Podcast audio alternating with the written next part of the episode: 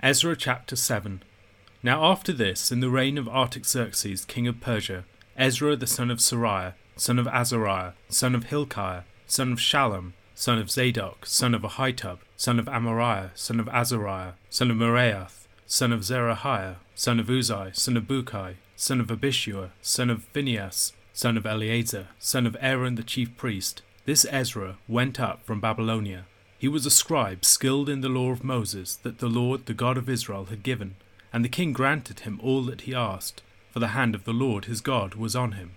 And there went up also to Jerusalem, in the seventh year of Artaxerxes the king, some of the people of Israel, and some of the priests and Levites, the singers and gatekeepers, and the temple servants.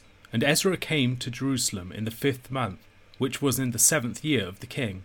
For on the first day of the first month he began to go up from Babylonia, and on the first day of the fifth month he came to Jerusalem, for the good hand of his God was on him. For Ezra had set his heart to study the law of the Lord, and to do it, and to teach his statutes and rules in Israel. This is a copy of the letter that King Artaxerxes gave to Ezra the priest, the scribe, a man learned in matters of the commandments of the Lord and his statutes for Israel. Artaxerxes, king of kings, to Ezra the priest, the scribe of the law of the God of heaven, peace. And now I make a decree that any one of the people of Israel, or their priests, or Levites in my kingdom, who freely offers to go to Jerusalem, may go with you. For you are sent by the king and his seven counselors to make inquiries about Judah and Jerusalem, according to the law of your God, which is in your hand, and also to carry the silver and gold that the king and his counselors have freely offered to the God of Israel, whose dwelling is in Jerusalem with all the silver and gold that you shall find in the whole province of Babylonia, and with the free will offerings of the people and the priests, vowed willingly for the house of their God that is in Jerusalem. With this money then you shall with all diligence buy bulls, rams, and lambs, with their grain offerings and their drink offerings, and you shall offer them on the altar of the house of your God that is in Jerusalem. Whatever seems good to you and your brothers to do with the rest of the silver and gold, you may do, according to the will of your God. The vessels that have been given you for the service of the house of your God you shall deliver before the God of Jerusalem, and whatever else is required for the house of your God, which it falls to you to provide, you may provide it out of the king's treasury. And I, Artaxerxes the king, make a decree to all the treasurers in the province beyond the river whatever Ezra the priest, the scribe of the law of the God of heaven, requires of you, let it be done with all diligence, up to one hundred talents of silver 100 cors of wheat, 100 baths of wine, 100 baths of oil, and salt without prescribing how much. Whatever is decreed by the God of heaven, let it be done in full for the house of the God of heaven, lest his wrath be against the realm of the king and his sons. We also notify you that it shall not be lawful to impose tribute, custom, or toll on any one of the priests, the Levites, the singers, the doorkeepers, the temple servants, or other servants of this house of God and you, Ezra, according to the wisdom of your God that is in your hand, appoint magistrates and judges who may judge all the people in the province beyond the river, all such as know the laws of your God. And those who do not know them you shall teach. Whoever will not obey the law of your God and the law of the king, let judgment be strictly executed on him, whether for death or for banishment, or for confiscation of his goods, or for imprisonment. Blessed be the Lord, the God of our fathers, who put such a thing as this into the heart of the king, to beautify the house of the Lord that is in Jerusalem, and who extended to me his steadfast love before the king and his counselors, and before all the king's mighty officers. I took courage, for the hand of the Lord my God was on me, and I gathered leading men from Israel to go up with me. Finally, in chapter 7 of the book named after him, Ezra himself comes upon the stage his voice isn't heard until verse 27, though. Ezra is a priest with a known lineage stretching back to Aaron through several high priests Seraiah, Hilkiah, Phinehas, Eleazar, and Aaron.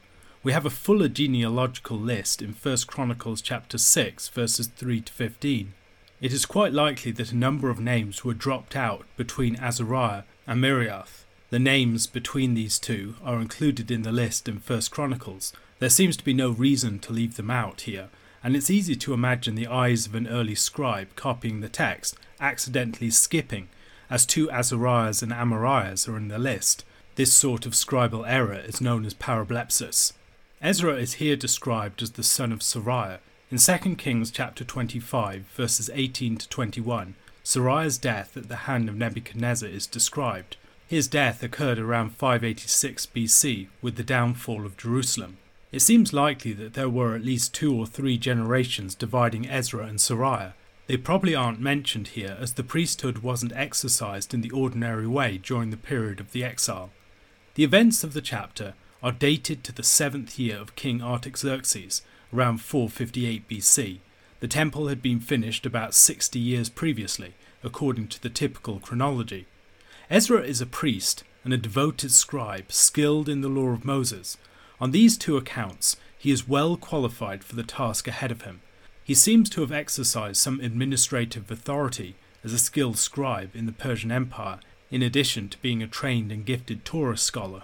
As such a scribe, he would have been well able to teach the people and to lead a party of priests and Levites back to Jerusalem. Although he has a high priestly lineage, however, he does not appear to be the high priest himself. Nevertheless, we should consider affinities between Ezra and Moses. Moses played a priestly role in the setting up of the tabernacle and the sacrificial system. He led the people, but also instructed the people in the law in the book of Deuteronomy. Ezra's party would re establish a fuller and more ordered worship in the temple, and he would also instruct the people in the law, much as Moses had instructed the people in the law in the book of Deuteronomy. Ezra travels from the first to the fifth month to get from Babylonia to Jerusalem, around from April to August.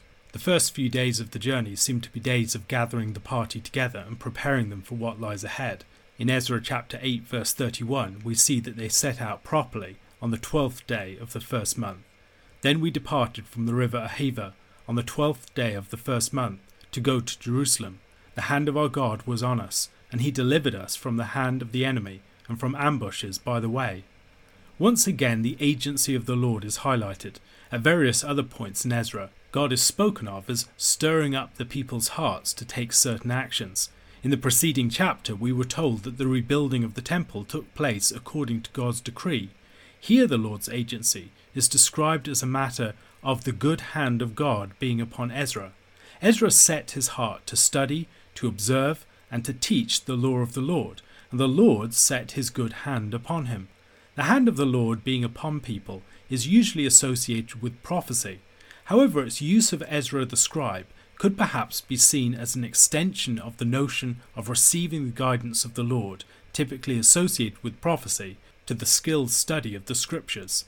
A man like Ezra, gifted in the study of the scriptures, is bringing the guidance of the Lord much as the prophet does to the people.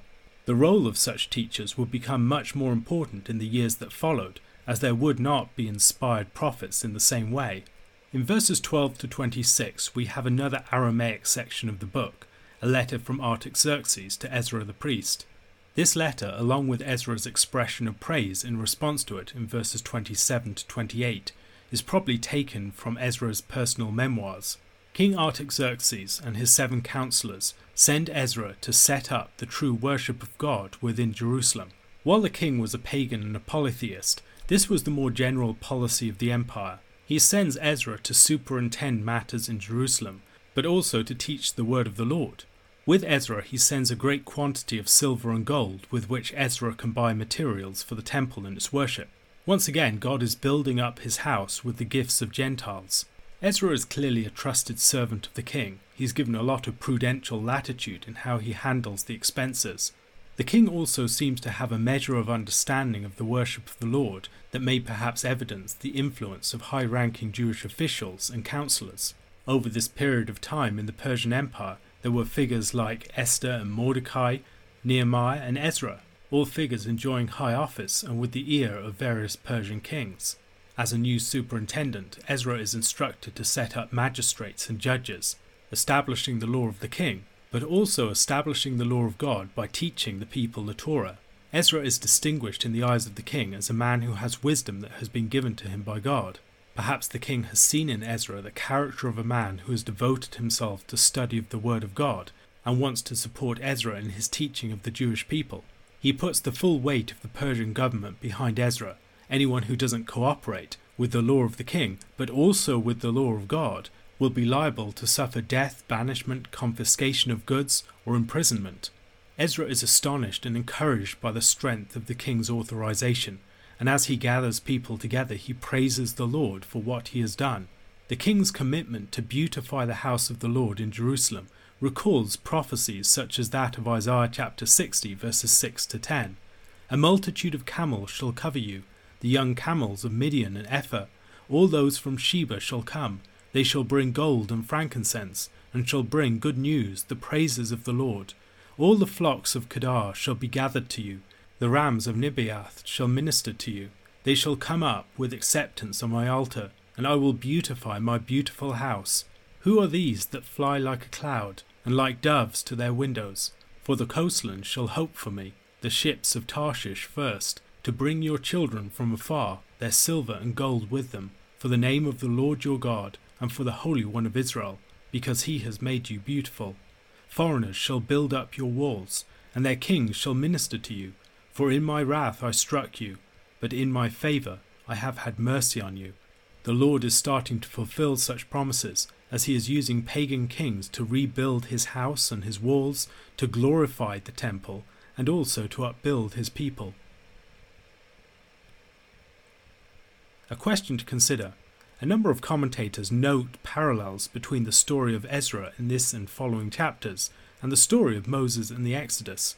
What parallels can you see, and what greater theological connections might they help us to draw?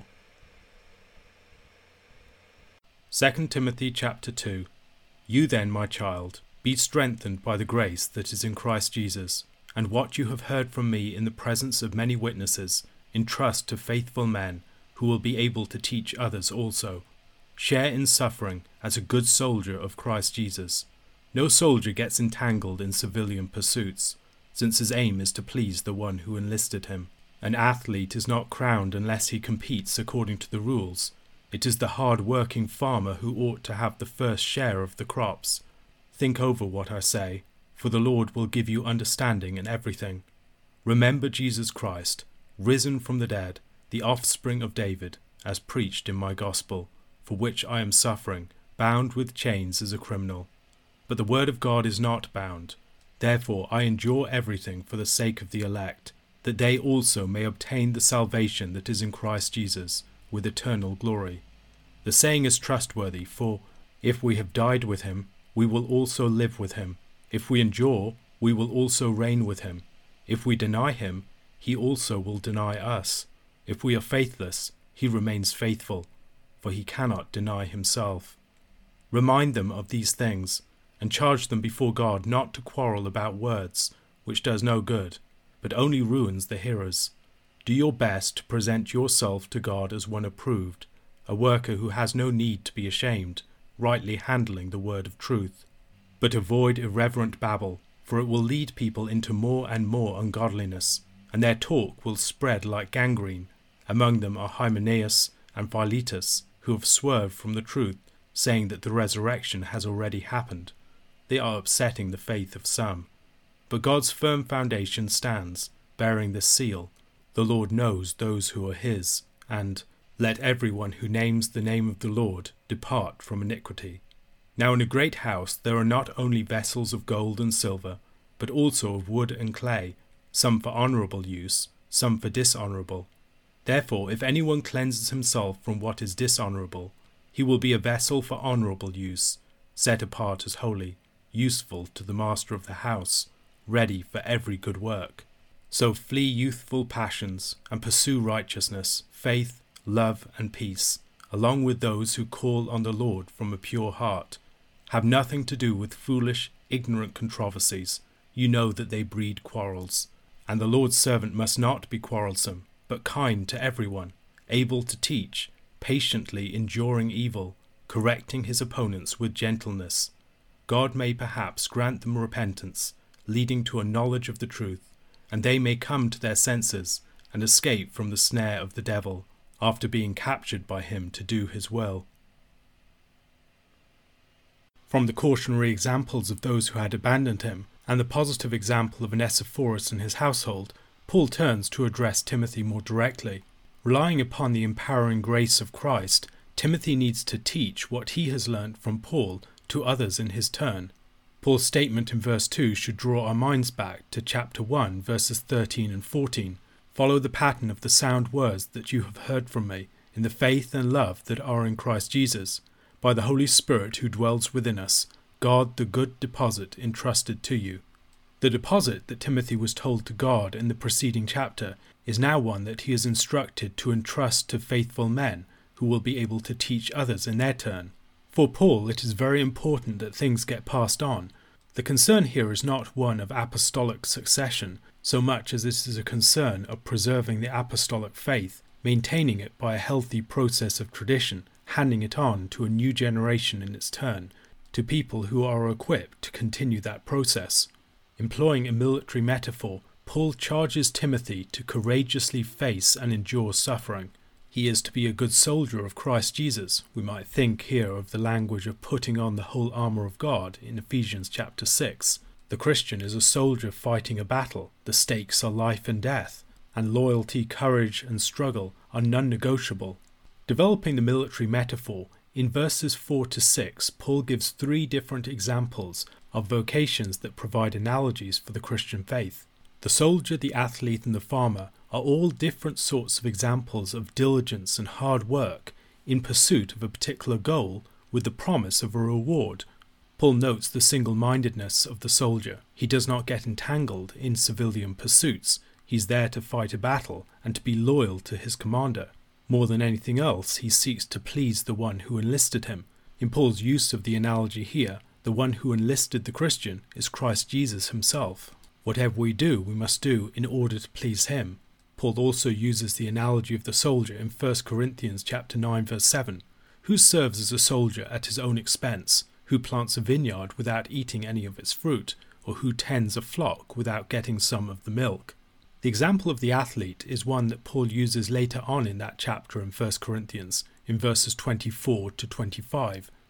Do you not know that in a race all the runners run, but only one receives the prize, so run that you may obtain it. Every athlete exercises self control in all things. They do it to receive a perishable wreath, but we an imperishable. The athlete competes and struggles for the sake of a reward. However, to obtain this reward, he needs to compete according to the rules. The final example that Paul gives is the hard working farmer. The soldier is singled out by his aim to please the one who enlisted him, the athlete by his competing according to the rules, and the hard-working farmer by the reward that he receives. Each of these illustrations allows Paul to pick out a particular facet of the Christian's vocation. Paul wants Timothy to meditate upon his statements at this point, believing that he will receive greater insight as he does so. Each of the metaphors in question occur on a number of occasions within Paul's writing. For instance, the athletic metaphor can also be seen in Philippians chapter 3 verses 12 to 14, not that I have already obtained this, or am already perfect, but I press on to make it my own, because Christ Jesus has made me his own. Brothers, I do not consider that I have made it my own, but one thing I do, forgetting what lies behind, and straining forward to what lies ahead, I press on toward the goal for the prize of the upward call of God in Christ Jesus. Verses 8 to 10 are a single sentence. Once again, Paul's concern here is that Timothy get his bearings. He needs to remember Jesus Christ, and from taking his bearings by reflecting upon Christ, he will have a clearer idea of how he ought to behave. Jesus Christ is risen from the dead, the offspring of David. This pairing might remind us of Romans chapter 1, verses 3 to 4, concerning his Son, who was descended from David according to the flesh, and was declared to be the Son of God in power according to the Spirit of holiness by his resurrection from the dead, Jesus Christ our Lord. As the one risen from the dead, Jesus has been vindicated. He has been elevated by God. He is the offspring of David. He's the true Messiah. These are absolutely staple truths of Paul's gospel, and he is suffering for this, not just with physical lack, but also with the social shame that comes with being a bound criminal. Yet Paul's physical condition of imprisonment could not contrast more with the condition of the Word of God. The Word of God is not bound, it cannot be shackled and as a result, Paul is confident as he undergoes suffering for the sake of it. In Philippians chapter 1, for instance, Paul can speak of his situation of imprisonment in a manner that expresses his wonder at the way that the Lord has used his situation to advance his own kingdom purposes. Paul will willingly undergo such suffering for the sake of the elect. By the elect here, he is referring to the Church of Jesus Christ. His concern is that the riches of Christ be given to his people, and that his people be led through the trials and struggles of this age, through the shepherding that Paul and others provide, to obtain the fullness of the reward that the Lord has set apart for them. To underline his point, he refers to a fourfold affirmation. If we have died with him, we will also live with him. If we endure, we will also reign with him. If we deny him, he also will deny us. If we are faithless, he remains faithful, for he cannot deny himself. The first statement concerning dying and then living with Christ might recall Romans chapter 6 verse 8. Now if we have died with Christ, we believe that we will also live with him. The Christian's identification with Christ and his death in Romans chapter 6 connected with baptism is a source of assurance of future resurrection a truth that will be important in attacking the error that Paul later speaks of. This shouldn't be seen as just a once off event back in the time of people's baptism. It should be seen as an ongoing participation. There was a definitive death with Christ, which must continually be lived out in the believer's life. Likewise, there is an anticipated event of future resurrection, of living with Him, but also an ongoing participation in the reality filled promise and guarantee of that by the Holy Spirit, which has been given to us as a down payment. In the present, we must endure sufferings, confident that if we do so, we will attain what we have been promised. We will reign with him. We might here recall Paul's charges to Timothy in verses 3 to 6. Those who disown Christ will be disowned by Christ. True disciples must deny themselves and follow Christ and as they deny themselves and acknowledge Christ, they will be acknowledged by Christ on the last day. Luke chapter 9, verses 23 to 26. And he said to all, If anyone would come after me, let him deny himself and take up his cross daily and follow me. For whoever would save his life will lose it, but whoever loses his life for my sake will save it. For what does it profit a man if he gains the whole world and loses or forfeits himself? For whoever is ashamed of me and of my words, of him will the Son of Man be ashamed when he comes in his glory, and the glory of the Father and of the holy angels. After the relative symmetry of the first three statements, Paul's fourth statement might surprise us. There are various ways that people have taken this statement. Some have taken it as a statement that Christ will save even those who waver in faith, others that Christ is faithful in his punishing of those who are faithless. However, I don't think that Paul is making either of these claims at this point. Rather, his point is that everything is founded ultimately upon the faithfulness of God, not upon the faithfulness of the people of God. Even when human beings prove faithless, God is still going to work out his purposes faithfully. He will keep his promises, he will uphold his covenant. None of this ultimately rests upon our faithfulness, and on the occasions when we have proved faithless, it is to this faithfulness of God that we should flee we might think perhaps of 1 John chapter 1 verse 9. If we confess our sins, he is faithful and just to forgive us our sins and to cleanse us from all unrighteousness. It was the faithfulness of God that Moses appealed to in Exodus chapter 32 to 34 when he interceded for Israel after their sin with the golden calf. For the Lord to abandon his faithfulness would be for the Lord to abandon his very nature. He cannot deny himself. This should be the greatest source of comfort for those who are penitent. Paul is concerned that Timothy and others around him are able to deal effectively with false teaching in their midst. The false teachers are particularly fond of quarrels. Their teaching leads to conflict and division. They are unteachable and resist correction. Blind to the true substance of the faith, they are preoccupied with quarreling about words, to the detriment of all of their hearers. The way of the false teachers is driven by pride by desire for the praise of men and for a following around themselves. Timothy, by contrast, should seek above all else the praise of the Lord. He should desire to be recognized as a faithful servant, a worker who does not need to be ashamed, and his business is with the word of truth, which he must handle with care. Discerning true and false words and edifying and unedifying speech is the business of someone like Timothy. He must be alert to the way that false teachers and their speech impact those who hear them. He must perceive specific types of discourse and the way that they have particular tendencies. For instance, the irreverent babble of such as Hymenaeus and Philetus, and the way that it can spread through a community like gangrene. This Hymenaeus is probably referred to in 1 Timothy chapter 1 verses 18 to 20. This charge I entrust to you, Timothy, my child, in accordance with the prophecies previously made about you, that by them you may wage the good warfare, holding faith and a good conscience. By rejecting this, some have made shipwreck of their faith, among whom are Hymenaeus and Alexander, whom I have handed over to Satan, that they may learn not to blaspheme. The exact nature of their teaching is not clear. Paul says that they are saying that the resurrection has already happened.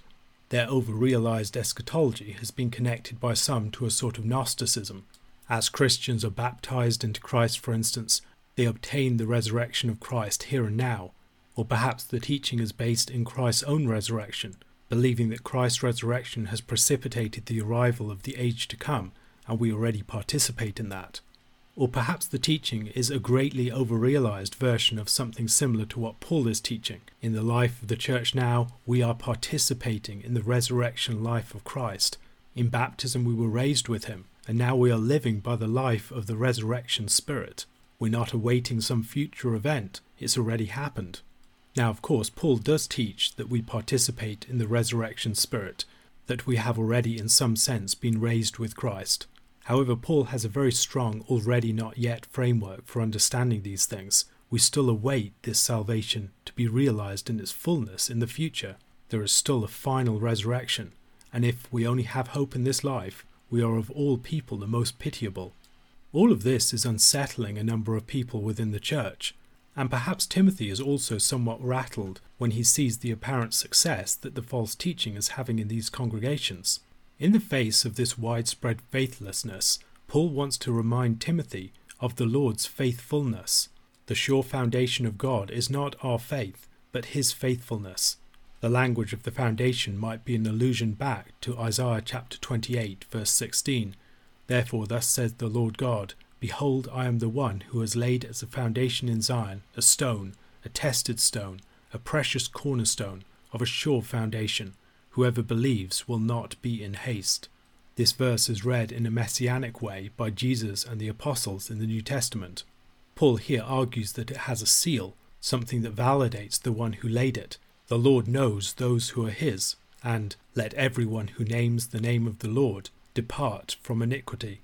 The Lord is building his house upon this foundation, and this basis remains sure. When we see people we once presumed to be Christians who have fallen away, we should not lose our nerve.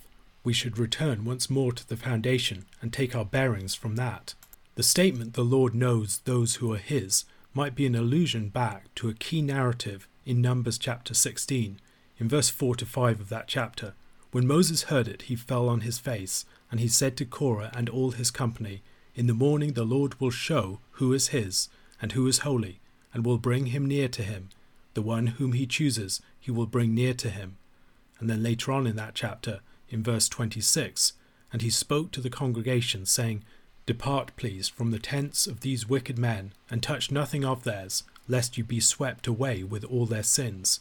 Perhaps in a manner comparable to that of the false teachers here with Hymenaeus and Philetus and others like them. In Numbers, Moses and Aaron were challenged by Korah and his company, and the Lord made a great division in his people, destroying Korah and all who were with him. Recognizing the sort of divisions made by the Lord, the faithful servant of the Lord must be concerned to cleanse himself so that he'll be useful to the Master, ready for every good work. The church here is spoken of as a great house, and perhaps Paul's point is that just as in a great house there are noble vessels that are put up on the shelf and honoured and treated as items of great value, while there are also other vessels that are used for common use that aren't respected at all and will soon be disposed of as they are broken or used. So the church is a place with a mixed company, with vessels of honour set apart for the Master's special purpose, and then dishonourable vessels like the false teachers that will be discarded with the recycling. As those within this house, it is imperative that we seek to be members of the former company. We will be members of this group as we cleanse ourselves, and as Paul highlights in verse 22, as we flee youthful passions and pursue righteousness, faith, love, and peace. The youthful passions here are probably not primarily sexual passions. More likely, it's the passions of pride and anger that animate the false teachers. The faithful teacher approaches his task very differently from the false ones. He is ironic, he is not someone who's seeking to cause fights. He is kind and considerate of others, seeking to understand where they are coming from and to speak carefully into their situations. He is able to teach. He knows how to instruct and to persuade people in a way that they are receptive to. He is patient in enduring evil. Any leader will face lots of opposition. A good leader will not make the opposition about him. The good leader can endure unreasonable treatment aimed at himself without being blown off course. When people attack him, he draws attention to Christ. He corrects opponents with gentleness. He does not respond in kind to the treatment that he receives. All of this requires considerable self mastery. It requires being detached enough from other people that you are not in constant reactive engagement with them.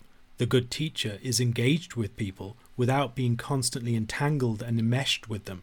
Such a teacher is the most apt person to lead others to repentance. He is not trying to win a fight, He's not driven by pride and wanting to get one up upon the other person. Rather, he's wanting to win the person to the truth. And his greatest hope is that the Lord would grant them repentance, that they would come to their senses, and that the devil would be thwarted in his plans and robbed of his servants. A question to consider What are some of the practices of the faithful leader that would equip him to behave in the way that Paul describes here?